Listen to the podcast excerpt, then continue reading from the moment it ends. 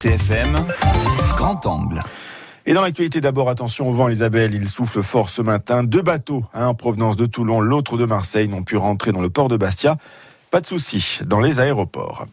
Notre grand angle s'intéresse ce matin à la station thermale de Pietrapole, située sur la commune d'Isolaccio di Fiumo, où elle, prépare cette station sa réouverture le 25 mars prochain. Les bains de Pietrapole emploient 8 personnes en saison. Ce sont les seuls de l'île à être agréés par la sécurité sociale pour le traitement de certaines pathologies comme les rhumatismes par exemple. Propriété de la collectivité de Corse, la structure peine toutefois à avoir son activité décollée. C'est le thème de notre grand angle préparé ce matin par Thibaut Kilikini. Les bains de Pietrapole, une des 89 stations thermales agréées par l'assurance maladie en France.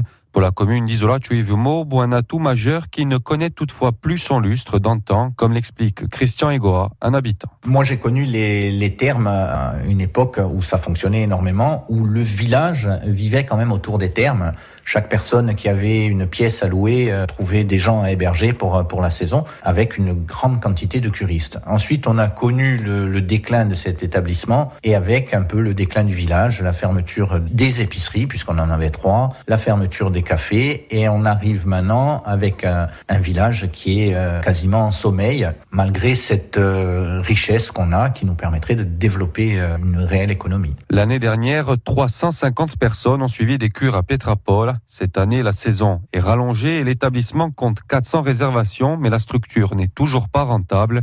Jacques Bartoli, maire d'Isola Morbo, en appelle à la propriétaire des lieux, la collectivité de Corse. Je suis peut-être mal placé, mais si l'établissement appartenait à la, à la, commune, la première des choses, c'est qu'aujourd'hui, je ferai une DSP, là, parce qu'il y a des repreneurs qui sont, qui sont capables de mettre un vrai projet de développement pour le thermalisme et pourraient avoir facilement une quinzaine d'emplois sur place, sans compter les, les locations, les choses indues. Je demande à la CTC de faire plus, plus, plus si on veut développer le thermalisme 258 000 euros sont justement investis par la CDC pour effectuer des travaux cette année et parer au plus urgent. À long terme, une stratégie va être définie et les bains ne seront pas laissés à l'abandon, affirme Pascal Simogne. Elle est conseillère territoriale Corsiga Libera et présidente du conseil d'exploitation de l'établissement. Là, on a un pré-rapport qui nous a été rendu en février. Suite à ce pré-rapport, j'ai demandé à ce qu'il y ait un certain nombre de précisions qui soient faites. Donc ce rapport va m'être rendu euh, courant mars.